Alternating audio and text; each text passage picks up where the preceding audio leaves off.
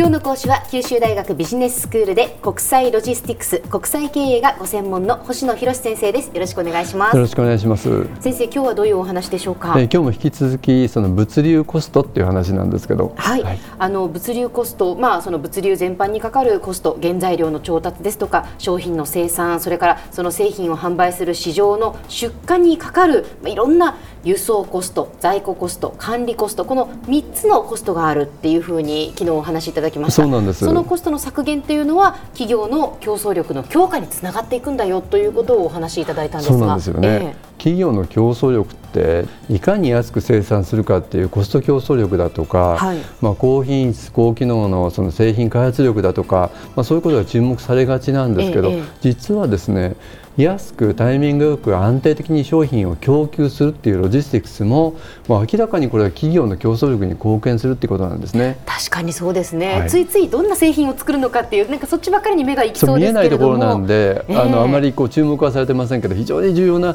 機能だと思います。提供するのか。はい、はいあの日本ロジスティックスシステム協会っていうこの物流のことをですね日本のまあ全体を管理している協会があるんですけれども、はい、そこがもう20年近く毎年物流コスト調査っていうものを実施して、ええ、日本企業の物流コストに関する定点観測をされてるんですね。で先ほどその2013年度の調査報告の発表がありましたんで、はい、今日はその報告を中心に具体的な数字を交えてあの日本の物流コストについてお話をしたいと思います。はい、あのピーター・ドラッカーというその経営学者が、まあ、1960年代には商品の値段の半分が物流コストだっていう話をしましたよね、ええ、100円の商品があったらその50円はその物流コストなんだっていう、はい、ええ、そうなんです。じゃあ今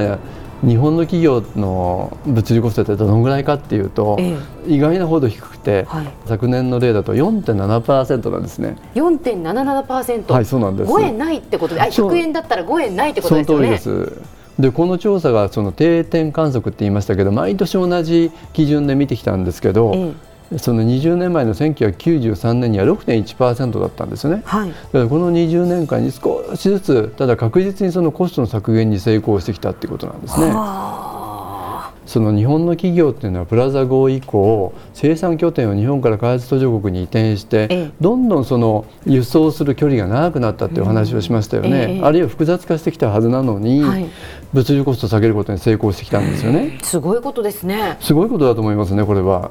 でこれをあのアメリカの企業との比較をするとより顕著になるんですけど、はい、あのアメリカの企業は売上高に占める物流コストっていうのは昨年8.41%だったんですね、ええ。えー、日本が4.77ですからそれよりも高いんですけど、でむしろ見たいのはこの調査の始まった1977年なんですけど、ええ、8.57%つまりその頃からあまり変わってないんですよね。ということはやっぱり日本企業はかなりその物流コストに関してはその企業努力をし続けているっていうことなんでしょうね。で実は今アメリカと日本の企業の比較をお聞きいただきましたけど、これ単純比較できないんです。はいうん、貿易条件って言ってよくあの商品を海外から調達するときに、え、まあ日本の企業って CIF っていうのも専門用語で言うんですけど、はい、あの全部その運賃だとか保険だとか含まれた形で商品購入してるんですよね、えー、ところがアメリカの企業って FOB って言ってその運賃は別に購入するということは企業は運賃は別に支払ってるんでその分物流コストって上がるのはしょうがないんですよね、えー、ですからアメリカの企業が全体として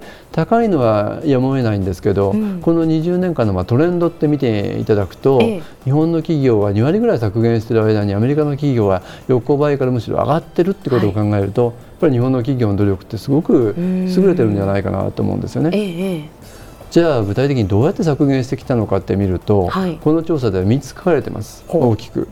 1つが積載率の向上、うん、2つ目が在庫削減で3つ目は物流拠点の見直しっていうことを言われたんですけど、はい、ちょっと一つ一つ説明していきますね。お願いします、はい、積載率の向上っていうのは、うん、例えばトラック1台あたりあるいはコンテナ1台あたりに積める貨物の多くするっていうことですね。うんうん。一つでも商品を多く積み込むっていうことは、1個あたりのコストって下がるわけですよね。そうですね。ということで積載率を高めるってことを皆さんされてるわけですよね。はい、段ボールを少しずつこう小さく作ったりとかですねあのいろんな努力をされてるんですよね。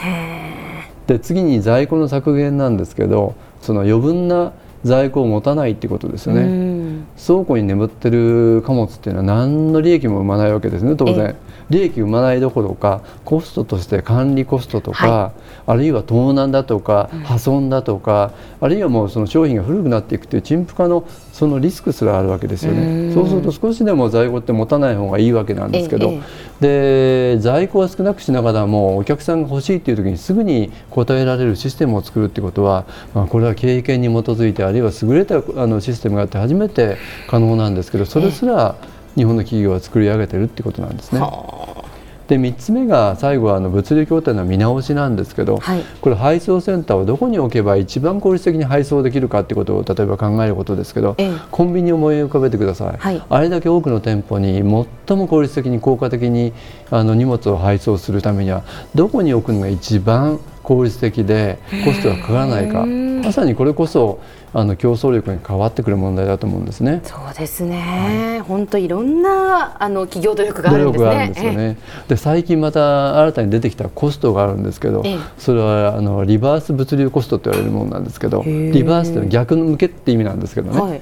例えばあのリサイクルだとか返品だとか回収にかかるあの物流コストなんですよね。はあ、なるほど。はい。最近であればあの家電だとかパソコンのメーカーっていうのは商品をあの使い終わった後に回収するって責任ありますよね、えーはい、あるいは最近あの見てて思うんですけど通販の会社なんかでは女性が複数のサイズとか色を取り寄せて自分の不要なものを戻すなんてことをされてますよね、はいえー、そうするとこんなコストも全部先ほど申し上げたようなリバース回収コストってかかってくるわけですね。そうねそうすると企業は商品をお客さんに届ければ終わりじゃなくて、はい、その後にまた回収するリサイクルする破棄するっていうコストも企業は見ておかなきゃいけないってことなんですね。消費者は簡単に返しちゃいますけどね。そうですよね。返品っていう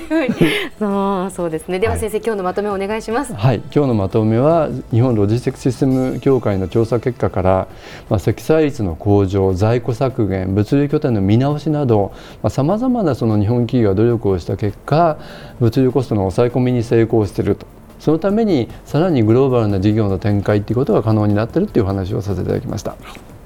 今日の講師は九州大学ビジネススクールで国際ロジスティクス国際経営がご専門の星野博先生でした。どうもありがとうございました。ありがとうございました。